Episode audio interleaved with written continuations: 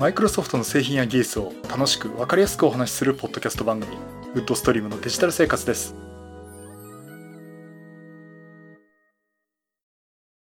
第620回目の配信になりますお届けしますのは木澤ですよろしくお願いしますはい今週もお聞きいただきありがとうございますこの配信はクラウドファンディングキャンプファイアのコミュニティにより皆様のご支援をいただいて配信しております。今回も安成さん、ホワイトカラーさんはじめ合計10名の方にご支援をいただいております。ありがとうございます。ご支援の内容に関しましては、この番組ウェブサイト、windows-podcast.com でご案内しております。もしご協力いただけるでしたらよろしくお願いします。また、リスナーの皆さんとのコミュニケーションの場として、チャットサイト Discord にサーバーを開設しております。こちらは、ポッドキャスト番組、電気屋ウォーカーと共同運用しております。よかったら参加してみてください。Discord サーバーの URL は番組ウェブサイトにリンク貼ってあります。はい、ということで、えー、すいません。ちょっと先週お休みをいただきまして、えー、まあ、こんなこと言われて怒れちゃうんですけどね、ちょっとどうしようもなく仕事が忙しくてですね。ね、まあ、忙しいのお前だけじゃねえんだぞって皆さんに言われると思うんですが。いや、なんか、また、仕事を持ち帰って、え持ち帰ってっていうかもうどこでもできるんで持ち帰りも何もないんですけどね。えー、ちょっとやんなきゃいけないというところで。まあ、あの、そんなとこなんですが、えっ、ー、と、まあ、この前の話は仕事で使ってるパソコンがですね、 ThinkPad なんですよね。で、まあ、あの、ちょっと、S、Facebook に書いたのかな。まあ仕事は大変だけど、 ThinkPad が使えるだけで、モチベーションが46%アップってなんで46なんだっていう話はどうともかくですね。まあそんな話をしてたんですが、やはりちょっと ThinkPad すごくいいなっていうのは、あの本当使ってて思いまして。えー、っと、ということで、ここ数ヶ月一番使ってるパソコンはシンクパッドというところでね、やっぱすごくいいなっていう、えー、ところはあります。で、ということでね、ちょっとシンクパッドの話をちょっとしたいなと思ってるんですが、えー、ついに出ました。あの、シンクパッド新シリーズの発表がありまして、えっとですね、ついにあの、アームベースのえシンクパッド、あの、発表になります。えっ、と、まだ日本における展開未定で、えー、一応3月から発売予定となってるんですが、シンクパッド X13S というものになってます。13.3型のシンクパッドということで、えっ、ー、と、これね、プロセッサーがクオルコムのスナップドラゴン 8CX Gen 3です。第3世代の 8CX です。で、これあの、前ね、この、今年のポッドキャスト番組の冒頭で話したかなと思うんですけど、あの、このスナップドラゴン 8CX って言ってるのは、えっと、マイクロソフトの SQ1、SQ2 って使ってる、まあ、マイクロソフトの Surface Pro X ですね。まあ、これに使っているプロセッサーのベースになってるものになります。ベースになってるクアルコムの SOC になります。で、スナップドラゴンの 8CX の Gen 3と言ってるのが、おそらく次に出るだろうマイクロソフトの Surface Pro X の第3世代の多分 SQ3 というような名前になるような SOC のベースになるじゃないかなというところで、まあ、こういったのもね、今年出ますよなんて話をしてたんですが、まずはシンクパッド、レノボの方からですね、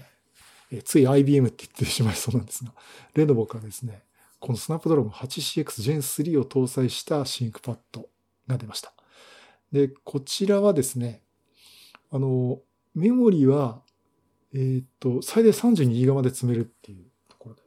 まあ、ここまで詰めればいいかなと思いました。あと、ストレージもね、えっ、ー、と、最大 1TB まで詰めるっていうところというとこと、あとは、あの、Windows 11搭載なんですが、これは ARM 版です。ARM アーキテクチャーの Windows 11が搭載になっています。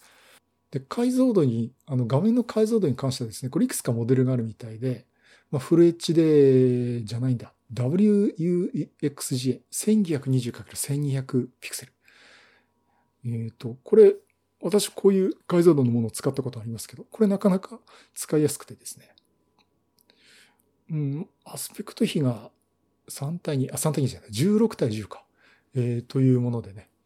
あのー、割と横に広がりすぎないってところでね、えー、割と使いやすいサイズじゃないかなと思ってます。まあ、あの、そういったところで出てるんですが、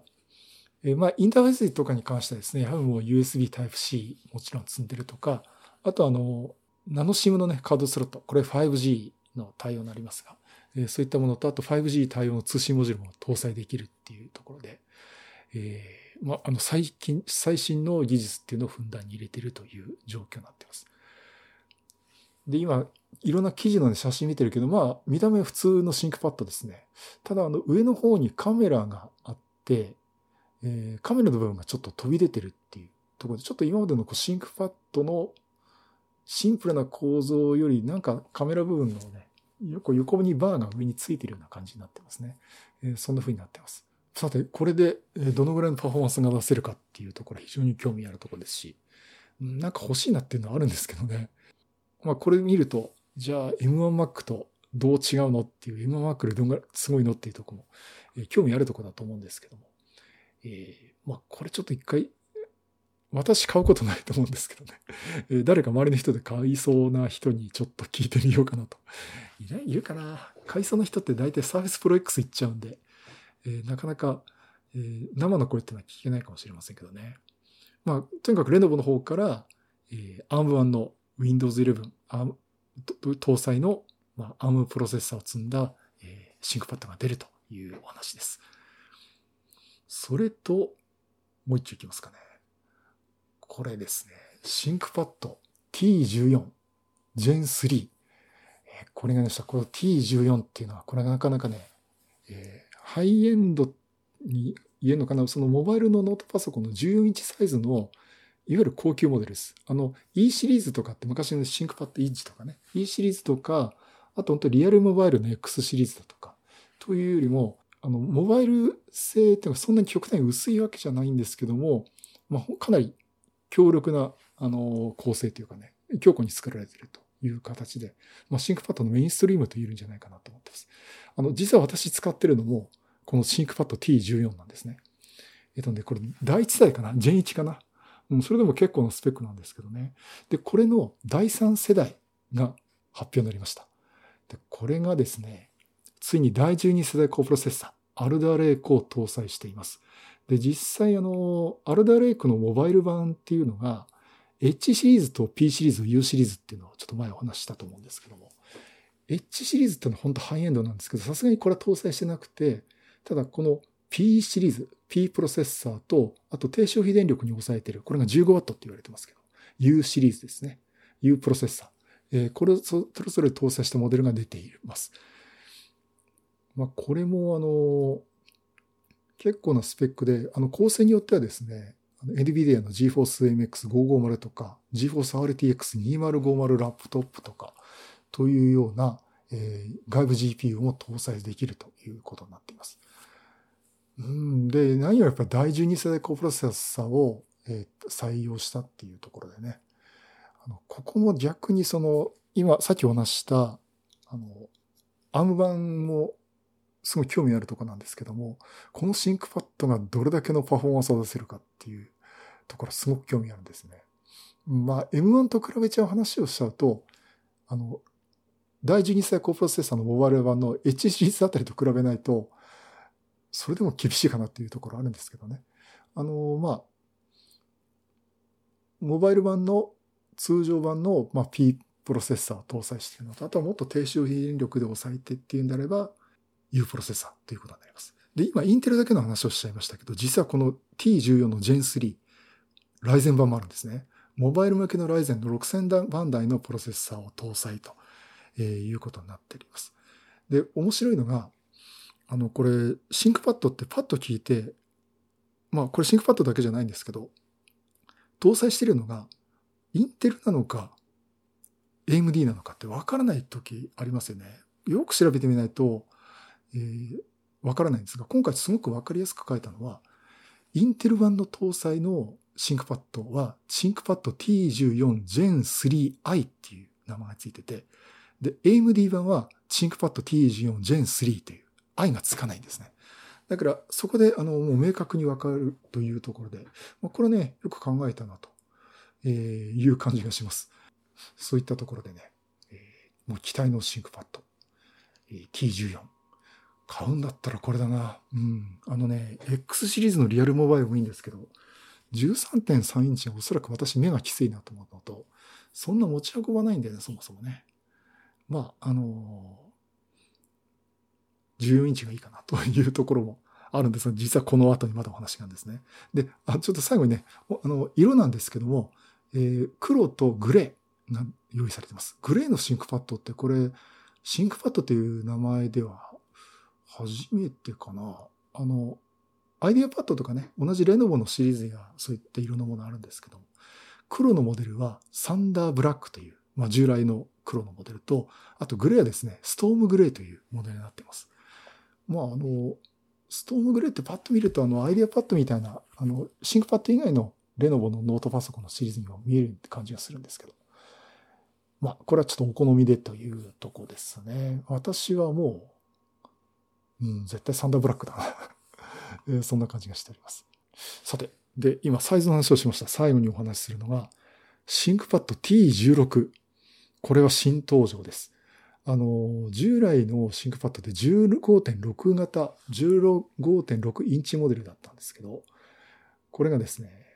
16型モデルが出るっていうところで、これがシンクパッド T16 Gen 1i とシンクパッド T16 Gen 1というのが投入されています。つまりこう16インチモデルがついに出たっていうところで。で、この名前からわかるようにですね、インテル版と AMD 版があって、i がつくのはインテルプロセッサーを搭載。で、i がつかねえのは AMD を搭載したプロセス、あ、AMD のプロセッサーを搭載したモデルということになります。で、色もサンダーブラックとストームグレーが用意されています。で、こちらもですね、第12、まずインテル版なんですが、第12世代高プロセッサーを搭載していて、えー、T14 と同様ですね、えー、P プロセッサーもしくは U プロセッサーのシリーズということで、うん、まあちょっと H シリーズはこれにも搭載はされてなかったという感じになりますけど。あとは、えー、スペック的にはなんか似たような感じですかね。あの、オプションっていうか、BTO で選び方によっちゃ、えー、GPU として GForce MX550 もしくは GForce RTX2050 ラップトップというのも搭載できますということと、あとは、えー、AMD のモデルですね。Ryzen 6、モバイル向けの Ryzen 6000シリーズを搭載ということになっています。あと、あ、そう言い忘れたメモリ関係はですね、LPDDR5 これはあの、シンクパッドの T14 も T16 もそうですけども、LPDDR5 というのを採用しています。あとは選び方によっては画面サイズ、えー、解像度ですね。いくつかパネルが、パネルというかね、えー、画面が選べるんですが、えー、基本は 1920×1200 ピクセル。で、インテルのモデルのみですね、2560×1600 ピクセルっていうものになります。これはあの、MacBook Pro とかね、そこらに近いものになります。そしてあの 4K モデルもあります。3840×2400。えー、4K よりさらにいってるってところですけどね。あの、というモデルもあるっていうところで。まあ、ここになるとね、かなり値段が高くなるかなと思うんですけども、まあ、あの、さっき私言ったシンクパッドを自分で買うなら T14 かなって言ったとこですけど、やっぱ T16 っていうのもいいかなと思っております。まあ、重量がね、1.6キロなんですけどね。まあ、あの、持ち運ぶこともないし、いいかなと思ってます。はい。えー、ということでね、今回の ThinkPad の新シリーズが発表になったということで、で、すべて Windows 11、えー、搭載ですんでね。えっ、ー、と、あ、そうですね。搭載するのは Windows 11 Home、もしくは Pro から選べるということになっております。まあ、そういったところで、あの、結構、注目っていうか、やっぱりいいなと思うパソコンですのでね、えー、ちょっとお話をさせていただきました。はい。えー、ということで、え、ー、と、すいません。ちょっと今回エンディングなしでですね、まあ、こういったのも出てきますんで、またいろいろね、パソコン出てくると思うんで、えー、いろいろお話をしていきたいと思っております。はい。そういうことで、またいろんなネタ集めてお話したいと思います。またよろしくお願いします。